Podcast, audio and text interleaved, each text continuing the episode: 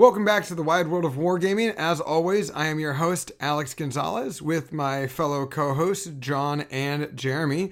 Garrett's feeling uh, a little under the weather today, but you know, we have a lot to talk about. This is going to be all centered around SoCal Open, uh, which is just a week away, or, or one weekend away, rather. Um, John, what's on your workbench? Hey, how's it going, Alex? Well, I'll tell you what, uh, I am getting ready for the SoCal Open in the best of ways. So uh, I'm on my second day in a row with the uh, Glenlivet uh, 12, and I think I might have a little bit of that each night this week just to make sure I'm uh, properly prepared for the tournament this weekend. Uh, beyond that, uh, I've been playing a lot of practice games. We'll talk a little bit about those later. Been playing the the packet for the SoCal Open, and uh, believe it or not, amongst all those other games, I managed to join an Age of Sigmar event on Sunday. It was a little two round narrative event called Orktober with uh, fun narrative events. And even though it was a thousand points, I still managed to sneak in the core of my SoCal Open, so it actually worked out for a little bit of practice for me as well.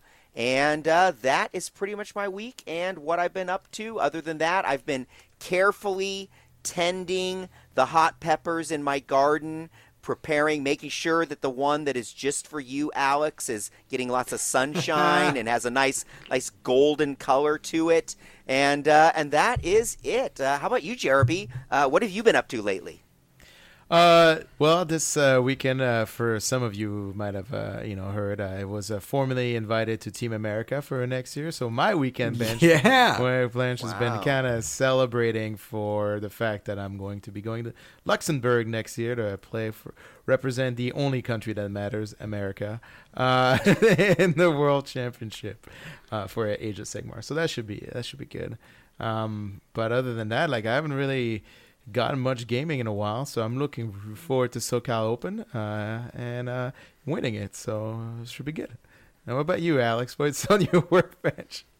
Yeah, well, you know, I got uh, not a, not a lot of. I do have a lot on my workbench. I'm looking right at it, um, and I don't want to turn uh, my laptop around to show you guys, but I have a lot of just random bits that I've pulled out from conversion kits that I really never knew, thought I would use or want to use.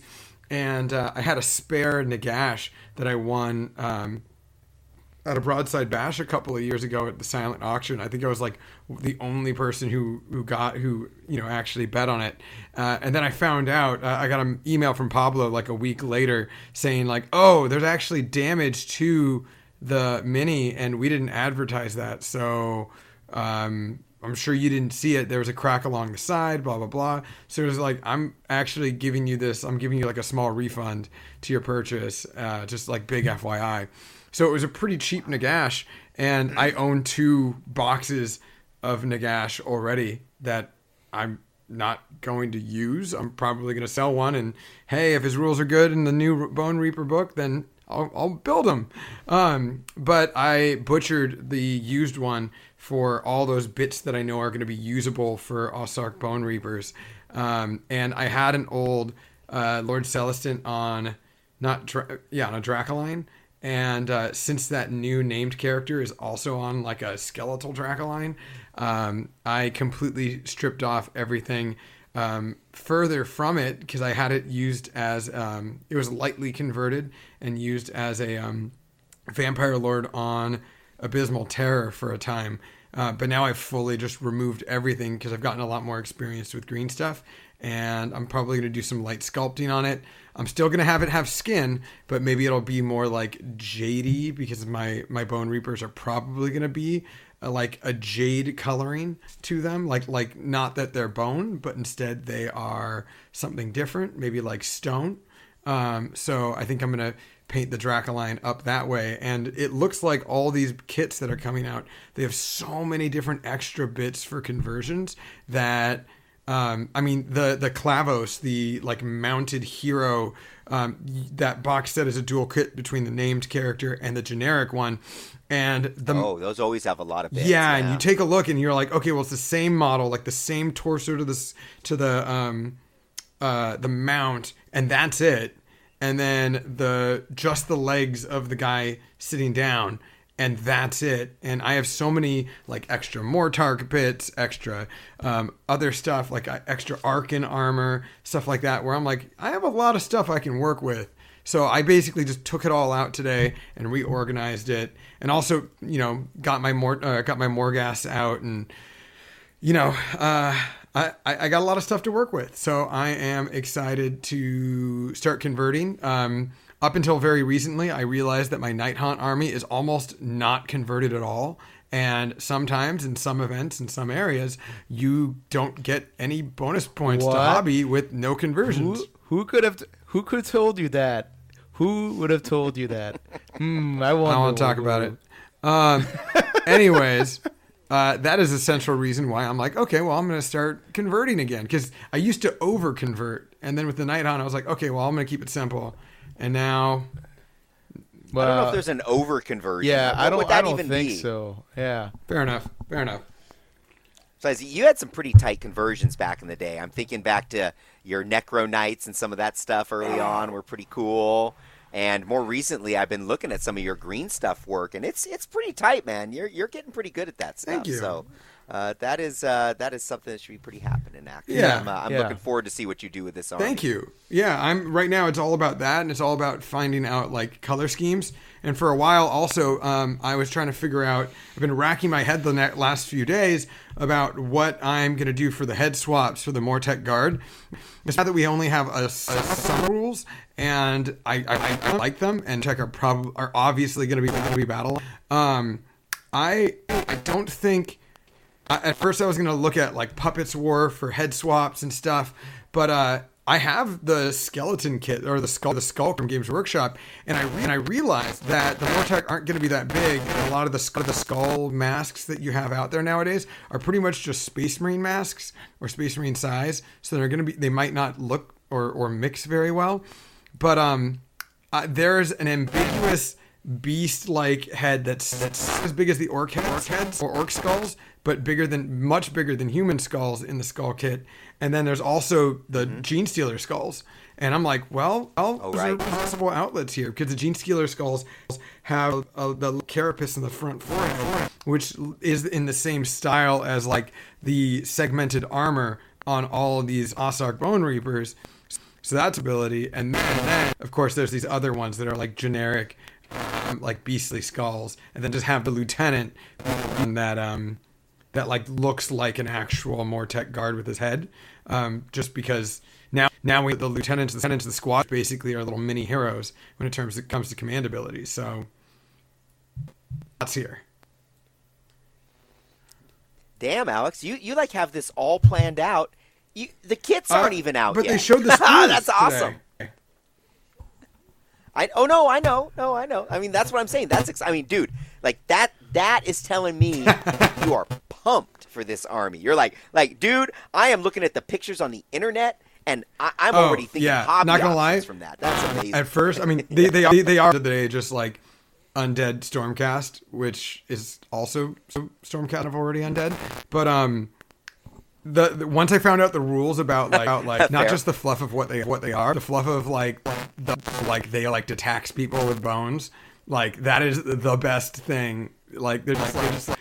Why are you like like give us your bones? Like no big deal. Like oh you don't have enough bones? Well find some or we're gonna pillage you guys guys. So you know do a do a tab like you know every third person has their has their ar- arm chopped off or something something you know.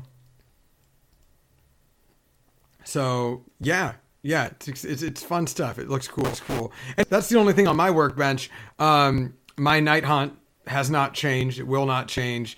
And I'm just I want to get practice games in. Maybe maybe I can wrangle Jeremy Jeremy in from final final practice, but that seems unlikely. So we'll uh, we'll, uh, we'll uh, Mr. Team America wants to get a game in before before Friday.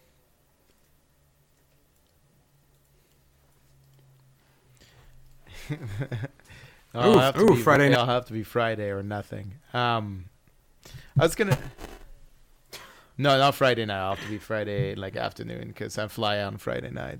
But anyway, for our audience, I'm not dodging. Uh, b- I'm not dodging him. I just don't think. Uh, Oh, you're not trying to help don't a think I friend need any out? Practice for SoCal. I'm just saying. oh yes. Well, I, mean, mean, I crushing you one more time. Does that? I've only help? played one game with the Zords. That's the thing. And it wasn't even a game. We were in the middle of a barbecue situation. we, just, we just throw our armies in front of each other. You're not playing the orcs? Yeah, but I'm not playing the orcs. so I don't have to worry about that. No, I'm playing the. F- I told you the orcs. I'm playing the orcs at Wapalooza, not. not I am- SoCal. I am Is it? almost dwarves? certain that you said Yeah, you were of going course to bring I'm your playing orcs with to dwarves. That's what I SoCal. figured, yeah. Oh, okay. Well, uh, as- I as you never would hope. did. I'm going to say you did, Never and we'll did. leave it at that.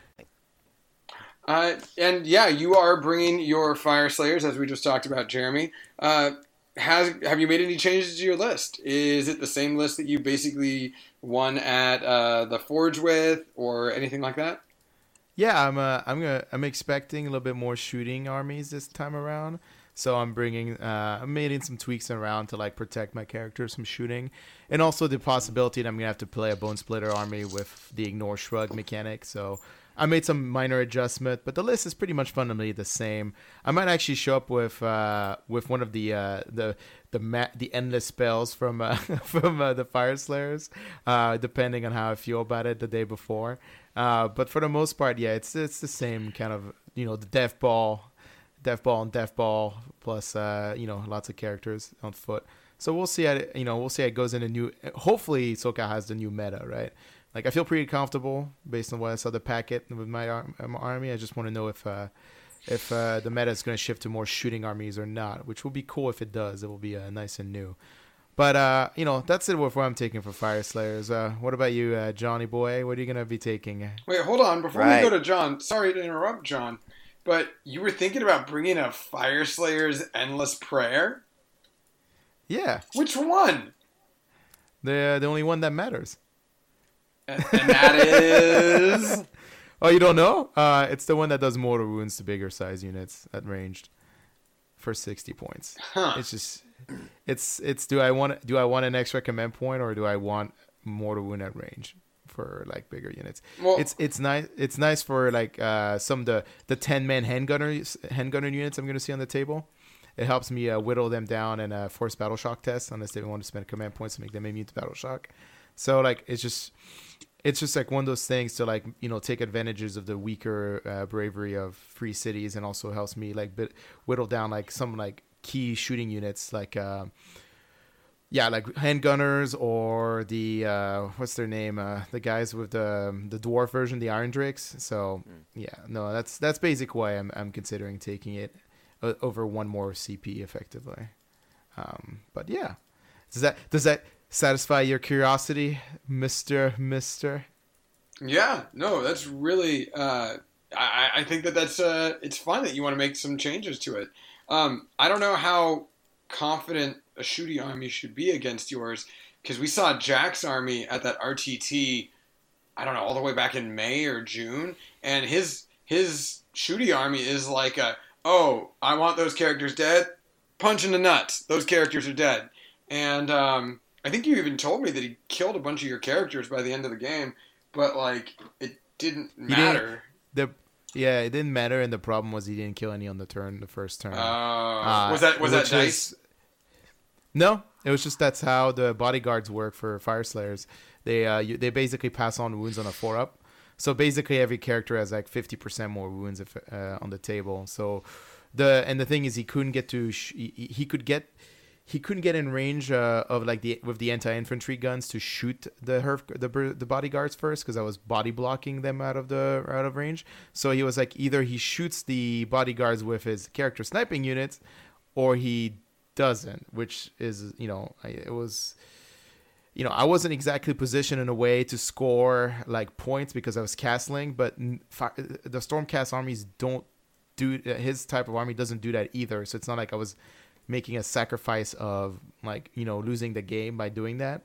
Uh, versus like I think free cities which operate on a completely different like framework, you know they don't really have to sacrifice being able to play on objectives while keeping shooting just because of the amount of like MSU they can bring on the table, right? So that's why I'm curious. To, see- that's why I'm curious to see how this new meta evolves in the shooting uh, shooting Mhm. armies. So I agree. I agree. Well, hopefully, uh, this new.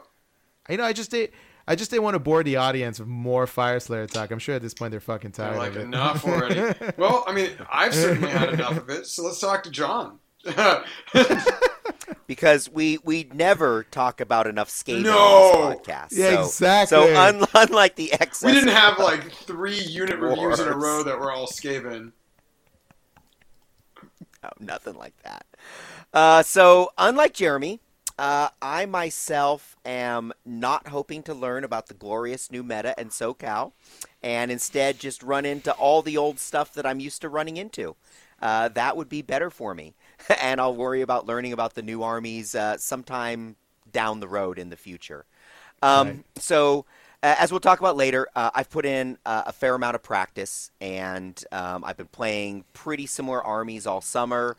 Uh, I had a pretty good army that I took to Nova, went four and one, so I was real happy with that army. Got the packet for the SoCal Open, designed a list really specifically for the missions, the same thing I did for Nova, and then I've practiced uh, four games, and I finished my fourth game. Um, got home and it was like 11:30 on Friday and Scott had been messaging me uh, telling me that I hadn't turned in my list yet and this whole turning your list in a week early is is not doing me good uh, I tell you what it's it's too much pressure and so I practiced a list, I dialed in a list. After several games, I retuned the list. And then at three minutes to midnight, I wrote an entirely new list that was not like any other list that I've ran or played ever. And that's what I submitted. So, uh, yeah, I, um, I kind of regret that. I almost wish I had, in fact, loaded up the exact same list I had been practicing, or maybe the list that I took to Nova. Um, so we'll we'll see how it goes in SoCal with my um, random list Huh. that I created in a couple minutes before it was due. Uh, but other than that, I mean, it's it's nothing surprising. There's clan rats, there's monks, But you're not there's as bells, confident in it as you were with the previous warp one. seers.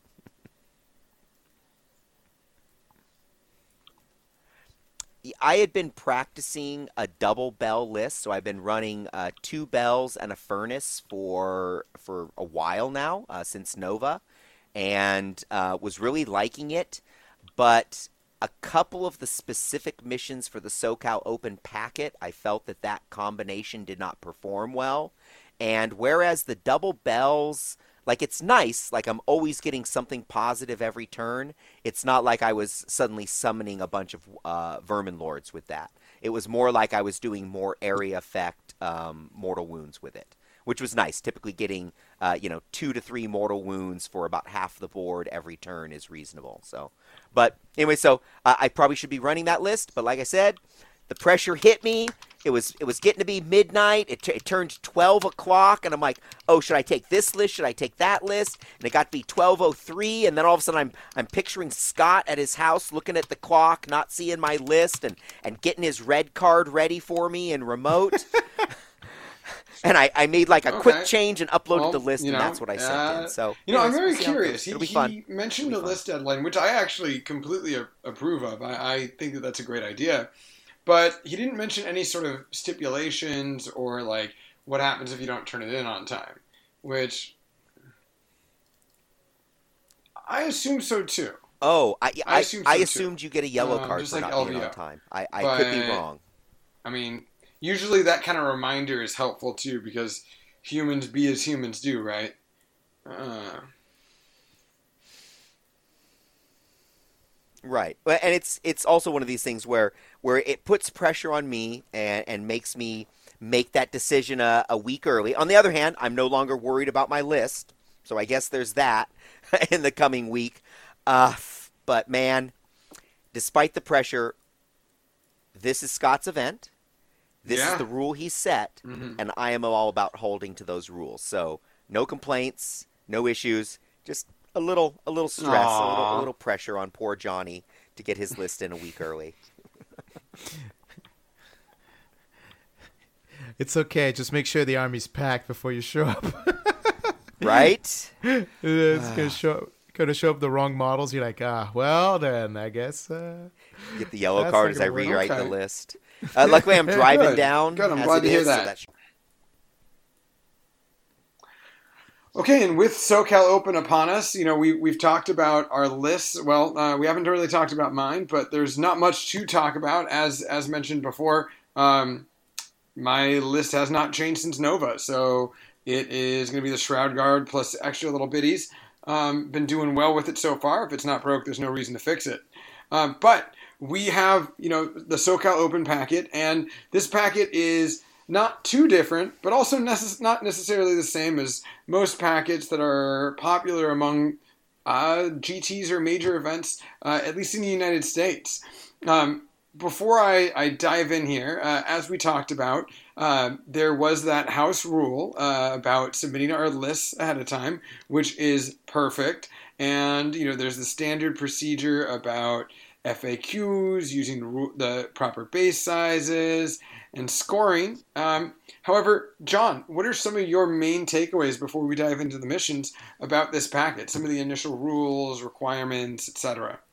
Right, right. Well, on the front end, uh, this has become what I would call standard frontline major GT format. Um, that's as far as tournament slash house rules, uh, the the required base sizes per GW.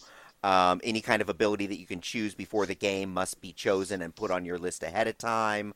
Uh, those types of things. So these are become what we've we, we expect this in Las Vegas. We expect this at the BAO. We expect this in Southern in SoCal Open. Um, other things, sportsmanship. Um, sportsmanship is a simple thumbs up, thumbs down. So basically, everybody should get full sportsmanship. That should not be an issue. Now, the thing to me that makes this packet unique, and like I said, we're going to get into the missions, and the missions do use realm spells, realm abilities, realms of battle, all that good stuff. But we have two things that are kind of unique. Now, you know, Scott, uh, who is the TO for the SoCal Open, and myself, uh, both being West Coast TOs, uh, early on in the ITC, we talked a lot and we shared a lot of ideas when it comes to mission design and packet design. And since then, we've gone off on our own.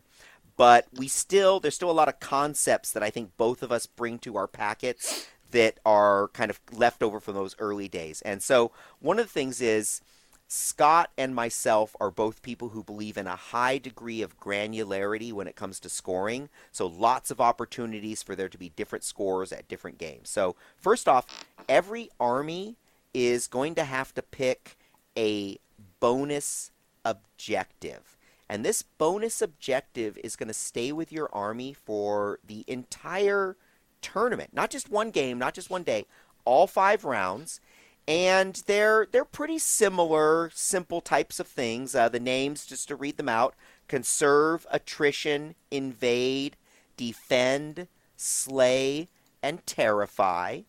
And so, for conserve, uh, you complete this army goal if at least one third of the units from your starting army, rounding up, have not been destroyed and are on the battlefield at the end of the battle. So, a third of your army has to live.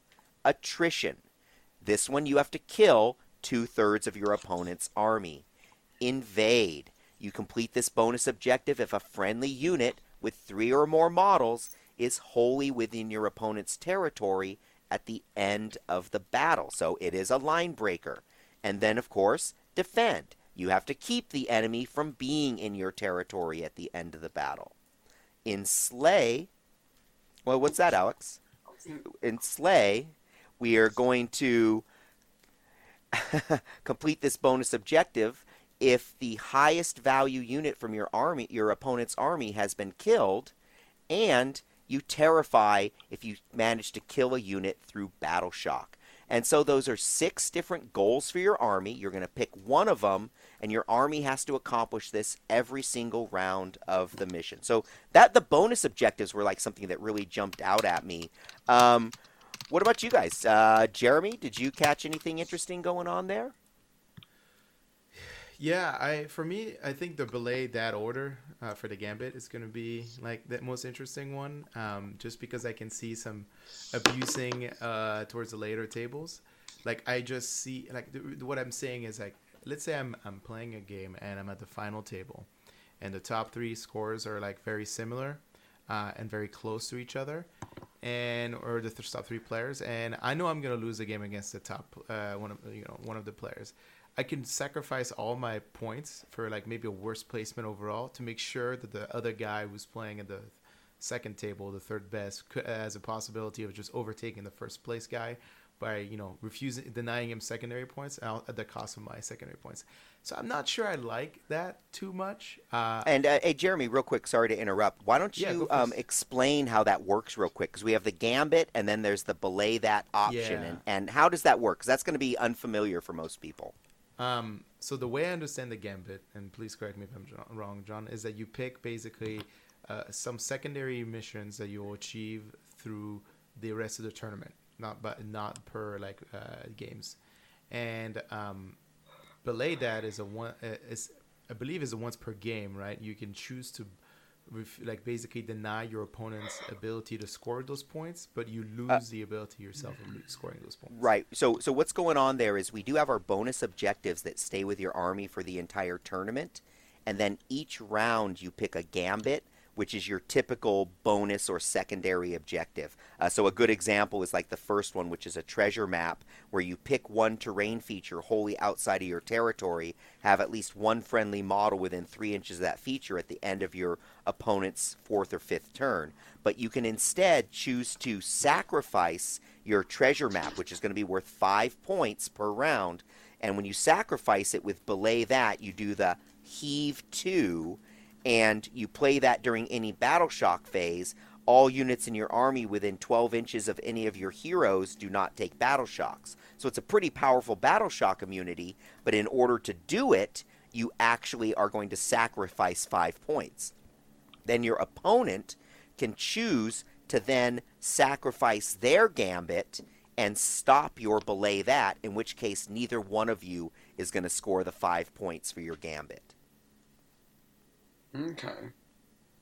Wow. And and so I think what Jeremy was talking about was, you know, a very cognizant player, especially if we're talking teammates and team play at the top tables, there is that opportunity to look over and say, okay, well, I'm going to lose this game, but if I can force my opponent to burn 5 points, maybe that lets my oppo- my teammate at another table hmm. perform a little bit better than the person I'm playing against Very smart. Very sneaky type stuff. I know in one of my uh, practice games, I went ahead and burned my belay that, knowing that I actually was not going to be able to score my gambit, but I did it in a way that forced my opponent to stop my belay that. Otherwise, I would have won the game automatically. And so. Even though I couldn't score my five points, I forced him to not score his five, and in doing so, it made it so I could win the mission. You know, pardon me. It is one of those situations too where belaying that can also be like, oh crap, like, you know, uh, let's say you did save the captain and you put yourself in a position where your general is going to die, uh, unless a unit can go get in the way of whatever's going to kill him. Then you could do belay that and have a unit ch- uh, retreat and charge that turn and like somehow protect your general. And if that gets you the win, that's going to be more, scored better than a loss. You know. right?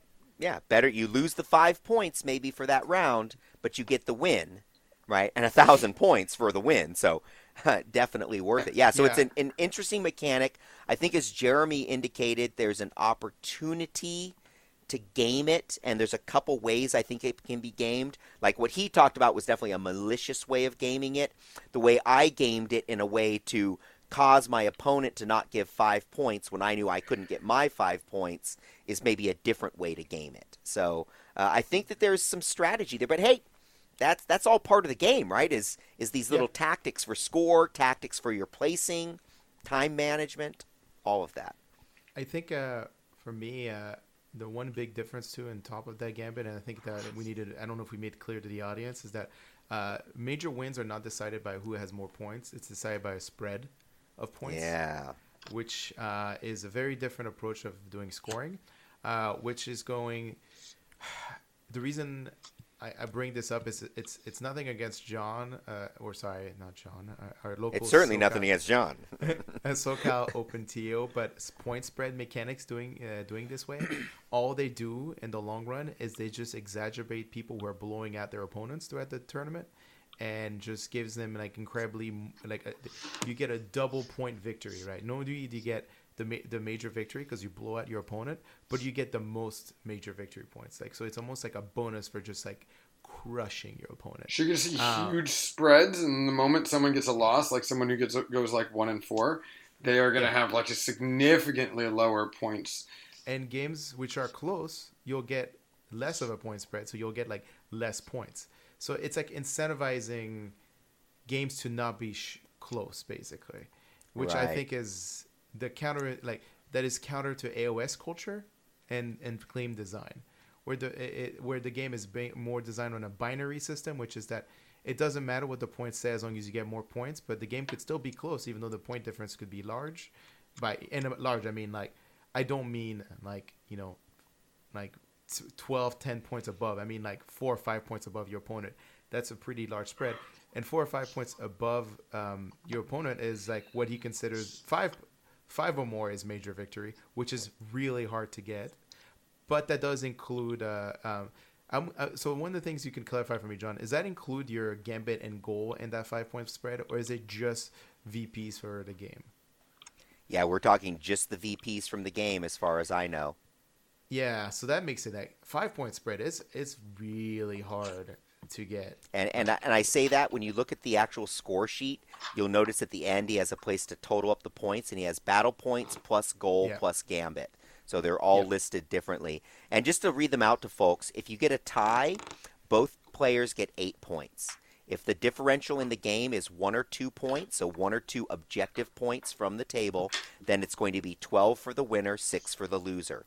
Three point spread is 14 to 4. Four point spread is 16 to 2. And if it's five or more, then the points are 18 to 0.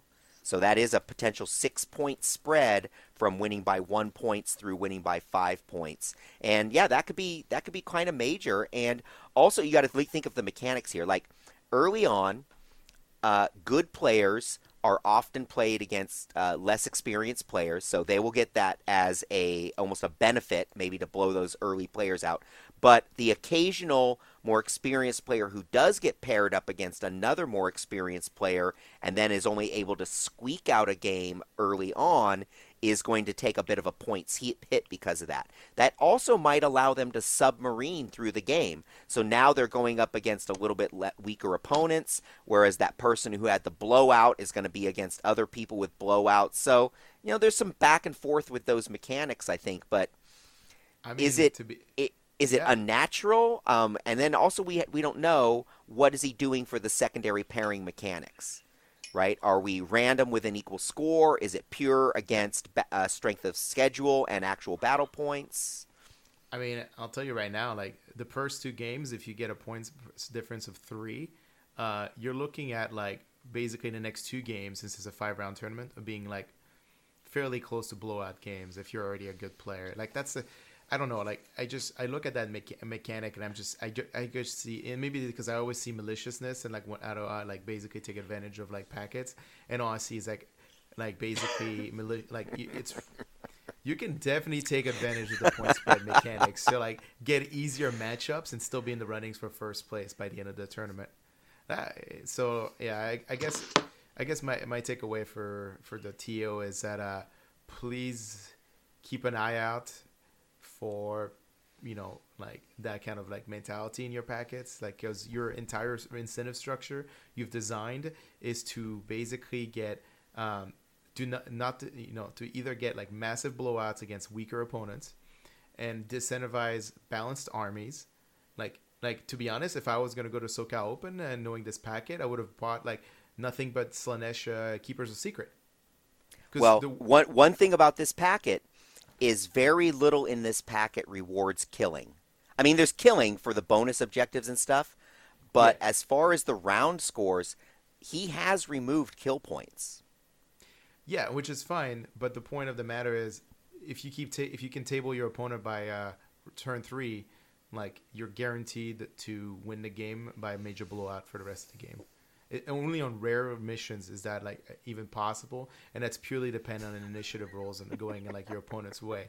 So like, I if I see, you know what's gonna happen is we're gonna have a bunch of slash Chris, are gonna show up Chris. with that exact list, and they're gonna and they're they're gonna blow out the first two opponents like no problem, and then it, and it's gonna I'm gonna feel bad because like you, you like John, you could be doing like you're like oh man, I'm still in the game, I'm getting my you know my ass handed to me by these keepers of secret, but just you know that's just the way that army lit works. It's like it just goes for you know massive amount of damage real quick, and then racks up you know you know the depravity points for late game scoring, and just yeah because everything dies after it's in your face. Yeah.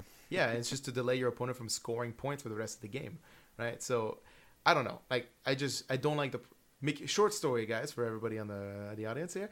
I don't like point spreads. I think point spreads are bad incentives for uh, how you should play the game. Like and yeah, and you're not talking that you have a problem with granularity in scoring. You're no. talking about the point differential mechanic when it comes to actual round points is yes. is what you're not appreciating. And yes. like I said, I, I find it uh, interesting. There's some details about that that I want to mention when we talk about specific missions, um, because I think once we look at this differential mechanic and then we compare uh, it to uh. which missions we're on, there are missions where there's possibilities of large point spreads, and there's missions where yeah. you can score one point. One point yep. is available on the table. And so, now, real quick, how does I, that work? When it comes to this, um, I, I agree with Jeremy for the most part in terms of scoring, and that is certainly a discussion for another day. However, um, this one is interesting to me because it does almost, you know, when you get to choose who goes first or second, if you like win drops or something like that, it truly is something, depending on what army you have, where you have to actually think about it. Like Jeremy's army, most of the time doesn't really care whether it goes first or second, you know. Um, but if you want to completely deny your opponent, like an army like mine, for instance, that can just jump on every objective if I go first, or pin a, an army down, uh, or at least like central units of an army down, and as long as I'm not fighting fire fighting Fyreslayers, they're going to survive. Like that's very helpful for me. But then, like, it, really depends on what type of spread you want. You know, there have been games where I've played someone in the first, yeah, me either pinning units down, or even though I know that their army is more killy than mine, choosing to go first in order to jump on the objectives and just surround it. Um, that that was a reason why I uh, I won a game at T Shift. I um, pinned part of a Flesh Eater Court army down and then wrapped myself all around the objective so he had no way of scoring the uh, focal point turn one. And that led to us having to bounce around the table when the objective moved. But him not getting that first turn lost him the game by like one or three points or something. It was like really, really because like he kept on giving me priority. He kept on winning priority roll and not double turning me and being like, I'm gonna go for that three pointer. And so for like three or four turns in a row, he didn't get the three point uh, objective until like turn three, four, or no, it was four and five. So I was getting like one points for the first three turns, and that ended up like getting me to win the game by I think just one point there. It just got I got really lucky at a point, double turned, got another uh, three points there. But I, I, even mentioned in our last episode, or at least two episodes ago, I, I won that game with like one model left. Um, so sometimes being able to hone in and just like try to pin things down, it, they can That's really helpful. And in normally in the game, that's kind of a risky move, but it seems like something that's going to be a lot more attractive in this style of, of player in this format. Yeah. Oh, I can um, see that for sure. And and uh, not to backtrack here, but I didn't really talk too much about the belay that here. Um, the secondary objectives um, for these, you know, they're just homegrown, homebrew, uh, hidden agendas, which is fine. But I've played every SoCal Open for AOS there is. Same with you, John. And I can tell you, I've never belayed. There's never been a reason for me to belay, because the way I see it is if I am in that top game and I know that belaying that is the difference between a win or a loss, sure, I'll do it. But it's never come to that point. For me, it's like a it's do you want that little boost or do you want those five fucking points? And for me, it's always been I want those points. so. Yeah, so uh, I would say for our listeners yeah. out there who who maybe even go into SoCal Open if they listen to this the first day or two before the event, um, personally, don't ever belay that. I mean, unless you want to, and then hey, sure, get a low score. Well, like I said, uh, it- so uh, let me let me throw out there though that like when I was playing my uh, fourth practice mission, um, I had taken the pillage, uh, uh, whatever you want to call it, uh, pillage gambit. So one unit must must off move off the table edge in your opponent's territory during your movement phase. Only a unit that was deployed on the table.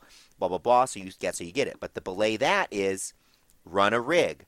Select an enemy unit within 18 inches of one of your heroes, which is also within 6 inches of a terrain feature. This unit is ambushed by your forces. Pick up the unit not within 3 inches of an enemy unit and place them wholly within 3 inches of that terrain feature and 3 inches away from the enemy unit. Okay, so what happened in my particular game is I was not going to score my pillage, um, uh, whatever you want to call it, gambit. My opponent was going to score his gambit, though. However, it was the one where if on turn three I hold both objectives, I automatically win. And so what I was doing is I said I'm going to do my belay that, run a rig, and I was ready to pick up a block of mm. 40 plague monks and drop them on an area terrain that was an inch away from the objective that he was only holding with 10 models. Okay, 10 skinks actually as a matter of fact, I think it was or 10 somethings. Anyways, so as soon as I said, "Okay, well I'm going to do that," and as soon as I do that, I win this game. So he says, "No, I'm going to burn my gambit to stop you from doing your run a rig." So he stopped me from doing it, right? And that's what won me the Yeah. game. That is what won me the game because we still didn't take each other's objectives. Don't get me wrong. I'm I'd glad you reminded me that knife to the heart is a mission in this packet. I was just like, wait a minute. Um, hmm. Yeah, knife to the heart. Yeah, you also notice that uh, none of the abusive uh, realm Me, spells me, are in, me, the- me, me, in me, this uh, tournament at all. None. Yeah, you, you took out banishment from Ulgu, so there's no more Hmm. banishment in it uh, in the packet, and then Aqshy doesn't have Aqshy's not used at all. So, So the the one thing, the Okay, things that would be useful against Fyreslayers. Oh man. Um. Yeah, because uh, I don't know. There's. I guess we can talk about it when we get into the missions, but there are definitely some. Uh, there's still some pretty strong spells out there, and there are definitely some strong command abilities uh, left in this packet. So, uh, you know, go into each round ready Yeah. for the realm, as it were. Yeah. It's uh, it's it's going to be interesting here, and and even then, um, also to backtrack because we went straight into gambits from bonus objectives. Uh, I do think that it's pretty interesting that you have not only do you have your gambits, which are your hidden objectives, but you have kind of that second secondary there that lasts the entire tournament. Some of these are pretty hard to achieve, I'd say. Um, no, And, and I don't think any of them are secret. Like I've talked that through, and, Well, and yeah, none of these are actually and- and, secret um, objectives. I wanted to take a look into that right after this because there is a format that we've seen slightly at WarGamesCon before. Um, uh, but you know, with some Mm, of these yeah. ones, I, I think you really have to sit down and think about how your army works in order to get it get it done here. Because like Terrify, like unless you're strictly a Legion of Grief army, complete this army goal if an enemy unit is destroyed as failing a battle shock test. Like that's pretty situational every single game. yeah, like you're playing my army. Um, I have not lost anything to Battle Shock or a unit to Battle Shock Yeah. uh, since so the like new Battle Tome that's came out. not helpful at all. Um, you know, invade might be helpful. Defend or slay, like you know, uh, Jeremy's gonna choose defend. Surprise, surprise. Like, how often is he gonna? No, not defend. Uh, uh, uh, a, a conserve. No, yeah, uh, like conserve. how many people are gonna Conserve. kill more than uh, two thirds of his army? You know. Two thirds of his armies by unit count. Get those I mean, characters down. it's either conserve or invade for me because the odds are like it's one of those like I'm almost guaranteed achieving one of those almost every game, right? So I have to decide like do I think on the meta I'm gonna have be better at conserve or do I think That's meta honestly in the same place I'm at. I'm like, hmm. Because there are definitely missions where I've won and had like no models on the table, or and then there are games where I haven't been able to kill shit. So I agree completely. I, I think those are going to be a couple real popular ones too. I think a lot of people, because there's a lot of tough armies out there. There's a lot of MSU type armies. Uh, people, a lot of people are going to go for conserve. There's a lot of highly mobile armies, deep striking capabilities. Invade so invade is gonna going be to be super popular. Like you said, I don't think. Yeah, and I don't think Terrify is going to get hardly used at all. Oh no, Um, Terrify Battleshock might be might as well Oh, be removed yeah. from the game at this point. yeah. and and defend like you're going to keep the enemy out of your territory. Uh, you better hope you're not playing half the armies in this game. so I think there's a couple that we won't see very often. Maybe will be just poor choices that people make. Um, so so there's that. Um, now now the thing is, um, it's going to be important to know what your opponent's army goal is and have a plan for stopping it. So, like if the guy is conserve, like like right off the bat, say to yourself, okay, can I kill two thirds of this army? If I'm not certain I can kill two thirds of this army, what exact units are the units I think that are my path to killing two thirds of the army? Um, and if I don't think I can do any of that, hey, I'm pairing, playing against Jeremy. Well, then I'm not even going to put any energy into it because I'm like, okay, well, I'm not going to kill two thirds of his army, so not waste any cycles, any thought on it. I know I'm not going to score that, or I know he's going to probably Here's a score question: that. I'm Why didn't he have us stuff. put down our bonus objectives on our army list if it lasts the entire event? I think you. I mean, it's just giving you the ability to see Mm, what's on the before you make the decision.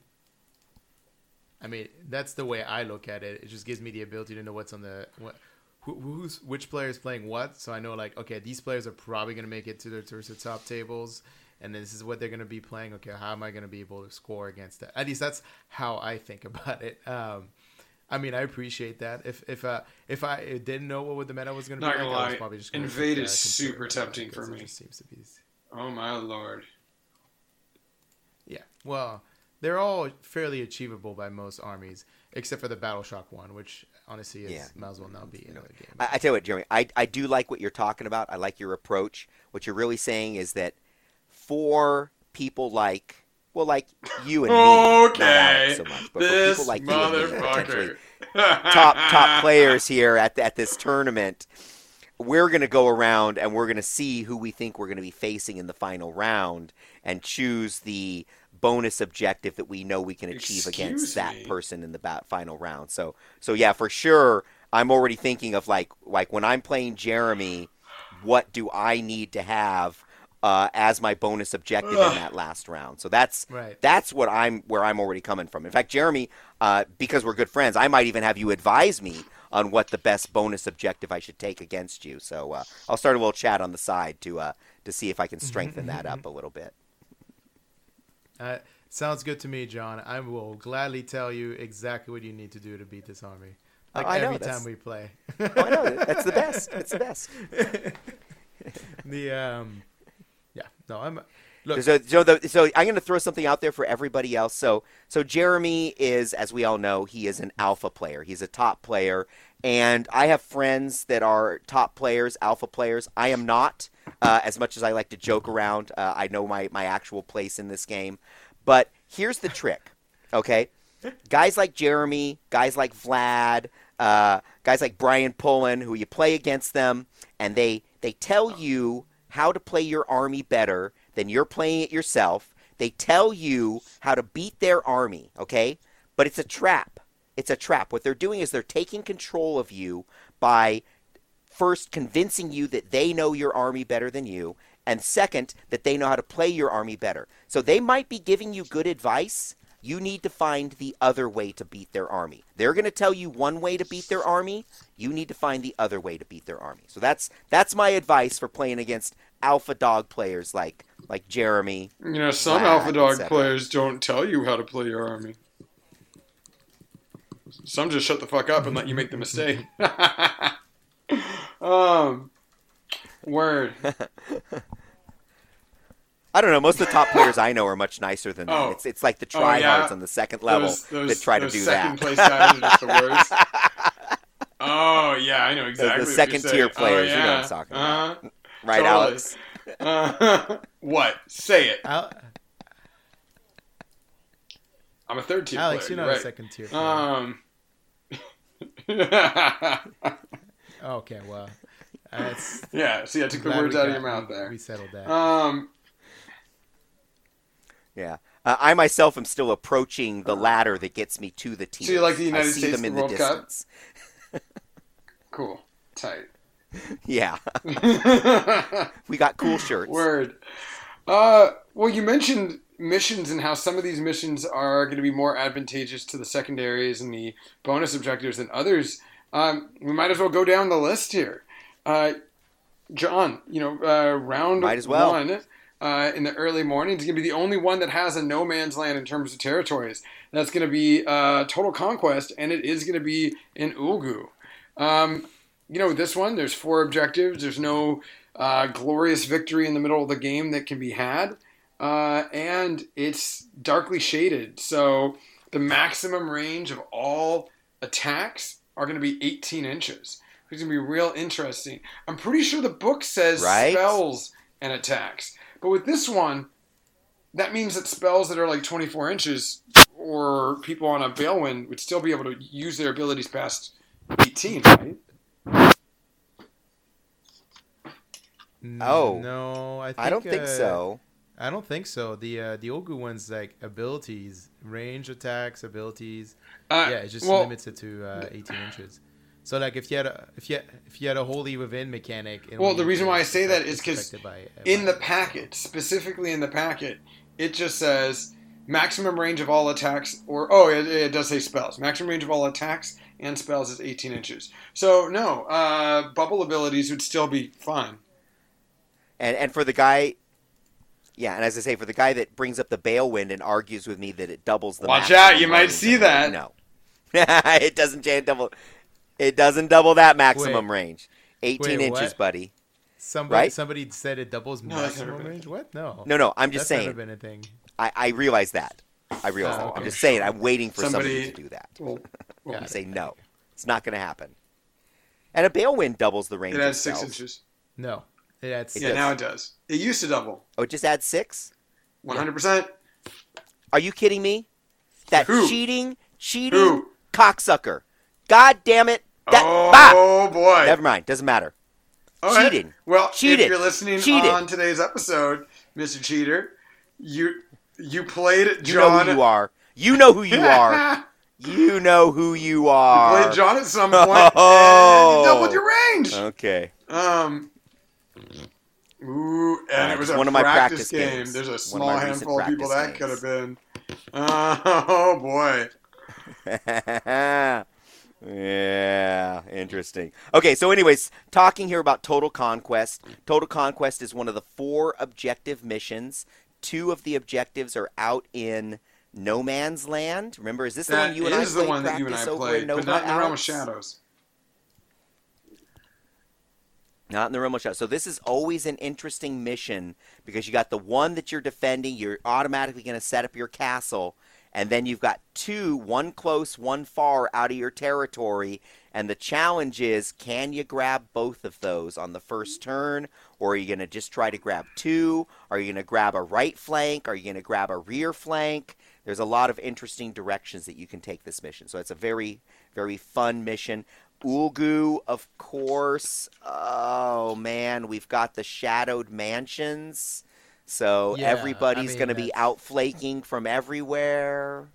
Well, just the command ability one, right? The one from Right. the table edges. Yeah, just Most the of the command ability.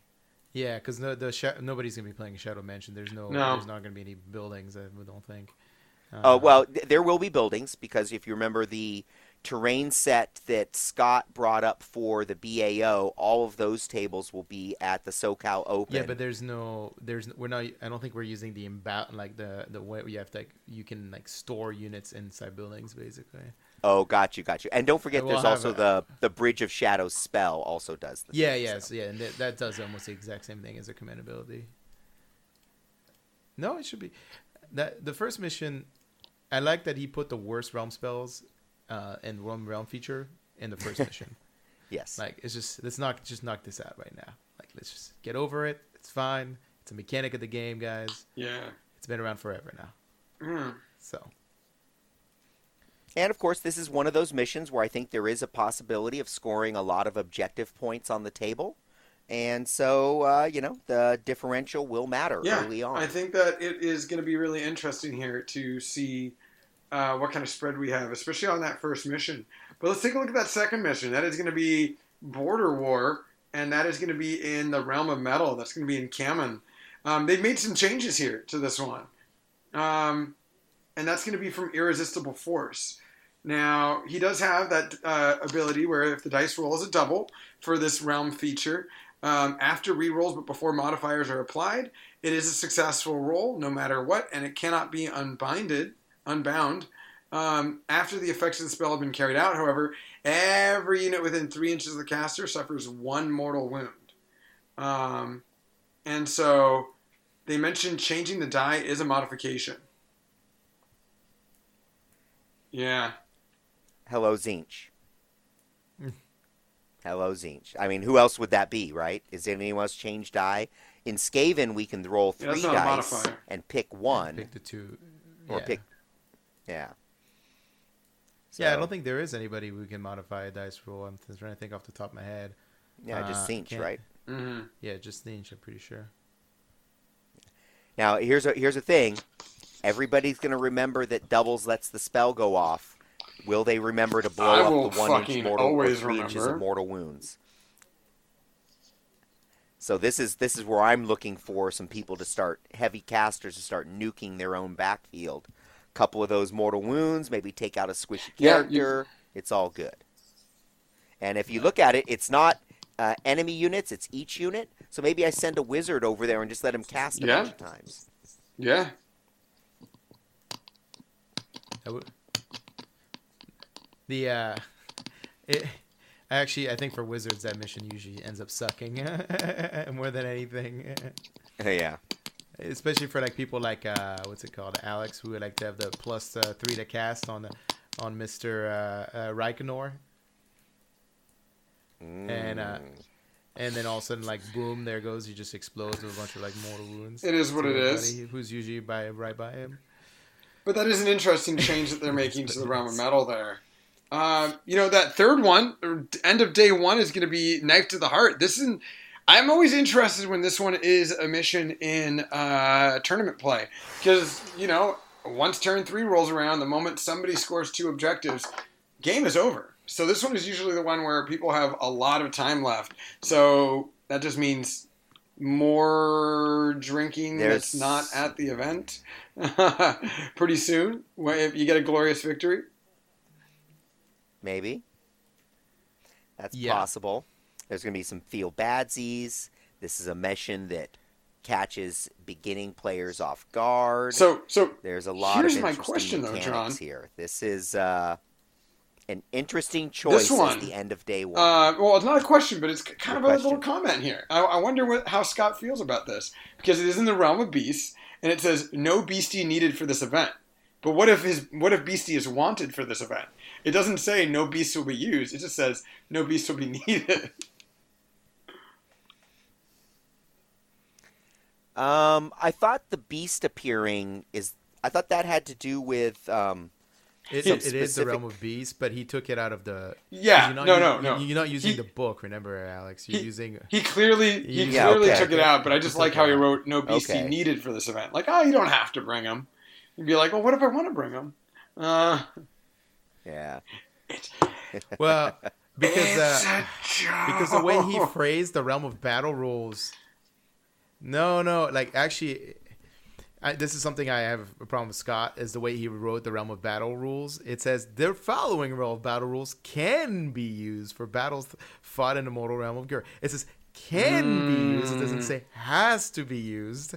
Uh, so like he took the verbiage exactly of the book Yeah. instead of rewording it to like match his event rules, which is that no, no, no, you must use this uh, realm feature or realm uh, realm of battle mechanic.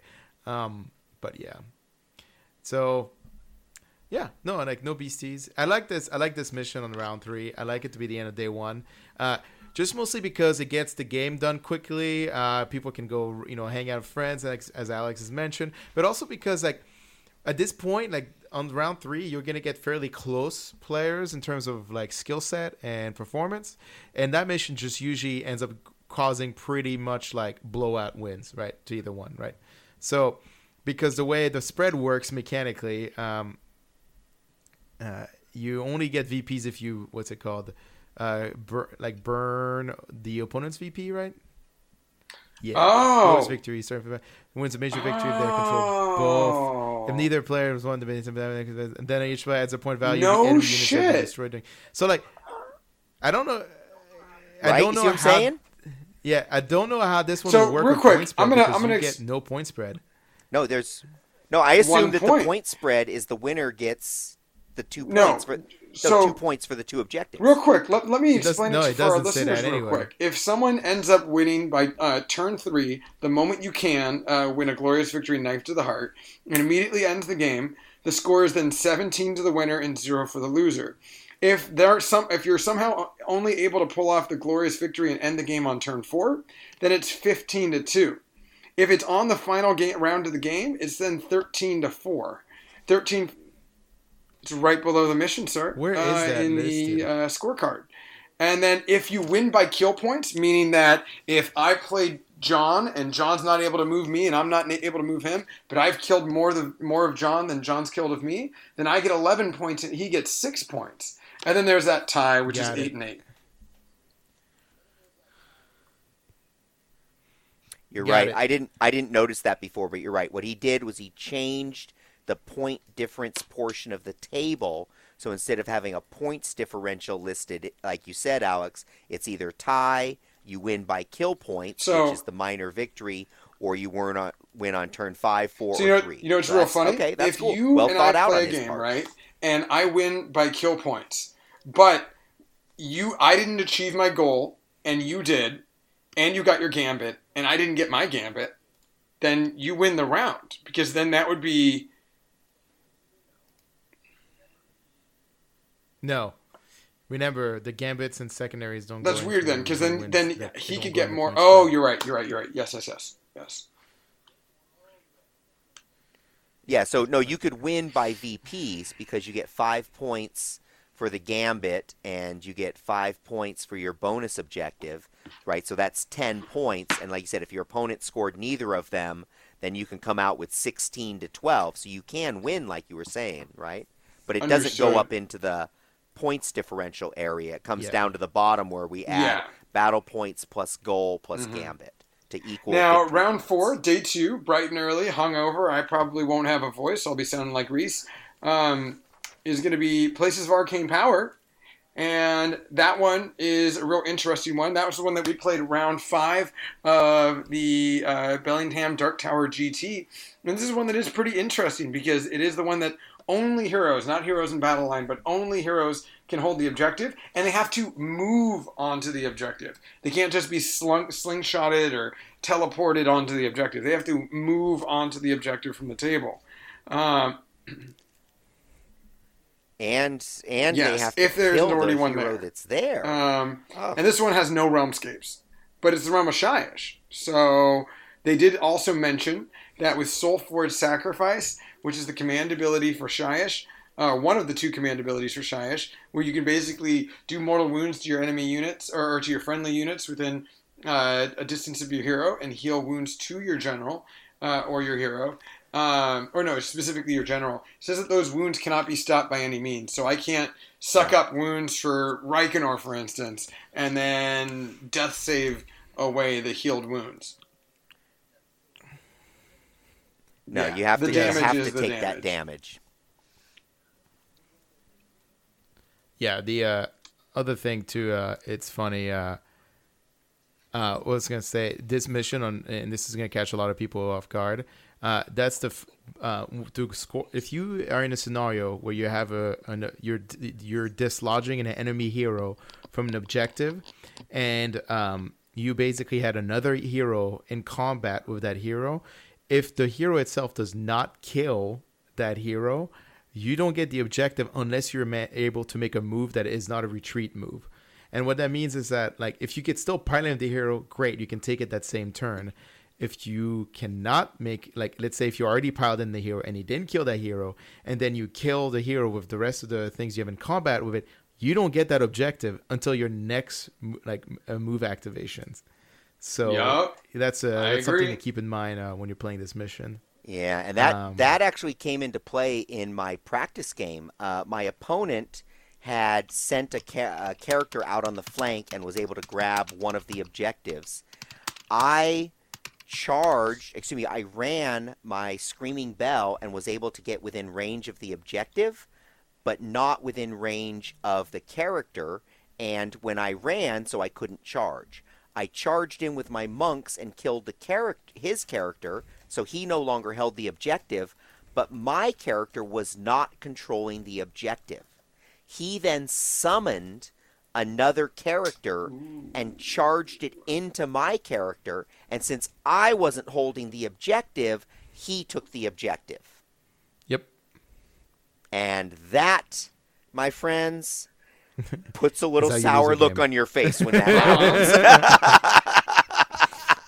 I was quiet for a moment, let's just say. Huh. Well,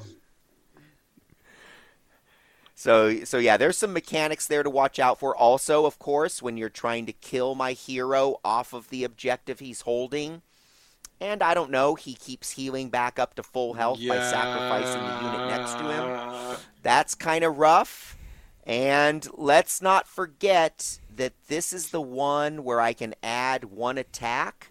So let's say I have a unit of monks that has taken, oh, I don't know, six deaths to it. So now for every command point, they're going to get an extra attack. This is how, when we played in this realm at Nova, I was able to get those monks up to five attacks apiece. And that's pretty nasty. So there's some pretty gnarly little mechanics that can be taken advantage of between the Soul Force sacrifice and the Honor the Dead. Soul Force sacrifice to keep your hero alive on the objective, and Honor the Dead. And round five is going to be focal hell out of points. That's going to be the final round of the event. And it is going to be in the realm of Hysh. With this one, there's going to be no real changes to the event itself. But, uh, you know, this is going to have the. Uh, I don't think this one has any realm features. I think that this one doesn't. Oh, Gleaming Vista. Gleaming Vista. no So, it does it's which just means uh, nothing. yeah yeah Um, yeah it, but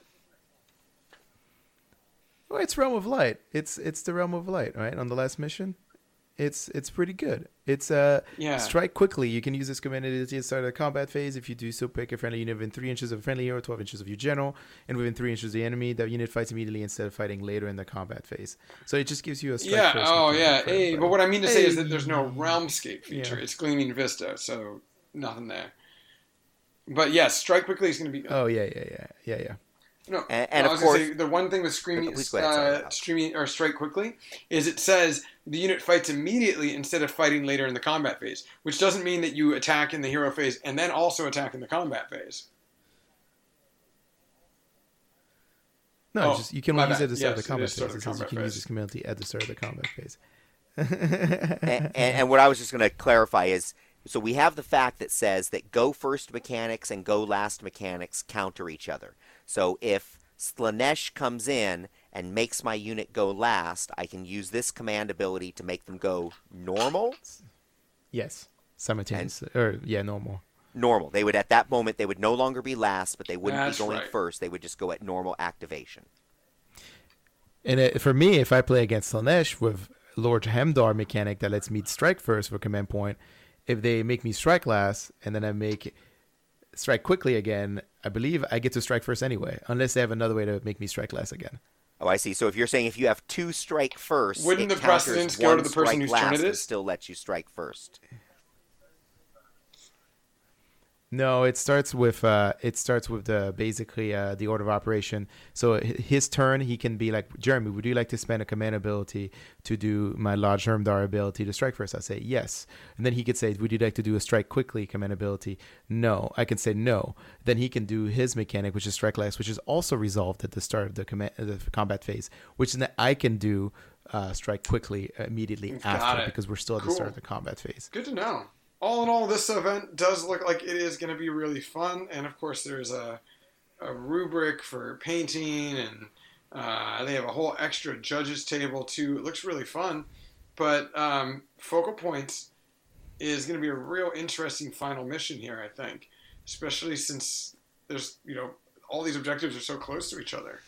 Um, how confident are we all for this event? Let's say scale one to ten. Let's go with Drawn. Uh, scale of one to ten. Uh, I would say that I am looking at a nine as far as my confidence that I'm going to go have fun and have a good time. Uh, and I'll put myself at an eight because uh, I, at the beginning of the episode, mentioned that I may Okay. have panicked and How you, uploaded a weird list. Well, since you didn't really specify the scale, I'm going to say one because I'm going to use golf rules. Um, Oh, oh. well, then my, my Um, my numbers still stay the same. no, I, I think I'm going to do okay. I don't, I don't think I'm going to win it. I think I'm going to do okay. I like to talk like I'm winning it, but I know I'm going to flub it uh, towards probably the last round or say before the last round. I'm looking forward to it though. I'm going to have so much fun, and it's going to be nice to play against a different meta. And uh, we don't, we you know, we're in different folks that we don't play in the Pacific Northwest. How about you, Alex? Depends on if I play How you do round think one or you're gonna do on your scale? That's the best scale? case scenario for me. Um, Oh, no, no, this is literally best case scenario because then I just you know I submarine it. Um, well, you mean you could be you could end up playing Joe. there's a lot of no, there's a lot. That's There's true. a couple other big name I, uh, coming up to. I'm pretty excited. Uh, for me, there's the fun factor involved. Uh, I'm gonna be wearing a couple of costumes, so that'll be pretty fun. Those will be revealed at the event. Oh, you guys already know what they're gonna be. Um, yeah, so revealing. Mm. Oh yeah, so Uh, revealing. So it'll be, it, it's always going to be a fun time. I've really enjoyed SoCal Open. The Del Mar is beautiful. Um, all in all, I'd say excitement and confidence level. I'm going to put myself at a breezy seven. You know, I went into Nova with like a nine, so that was a, not a good Nice. idea. So we're gonna we're gonna dial that down, bring it down to a seven, and just see where things go. so I mean, last tournament I went to, I won, but there was also no Jeremy there, so that plays a big role. Um, cool. Well, we're gonna see where things are, and we'll be uh, posting a few things on the Facebook page from SoCal Open. So for all of our listeners who have Facebook, be sure to check out some pictures of the event, pictures of uh, our shenanigans at play. Alex, John, and Jeremy signing off for the night. Have a good evening. Winning is not a sometime thing, it's an all the time thing. You don't win once in a while, and you don't do things right once in a while. You do them right all the time. Winning is a habit.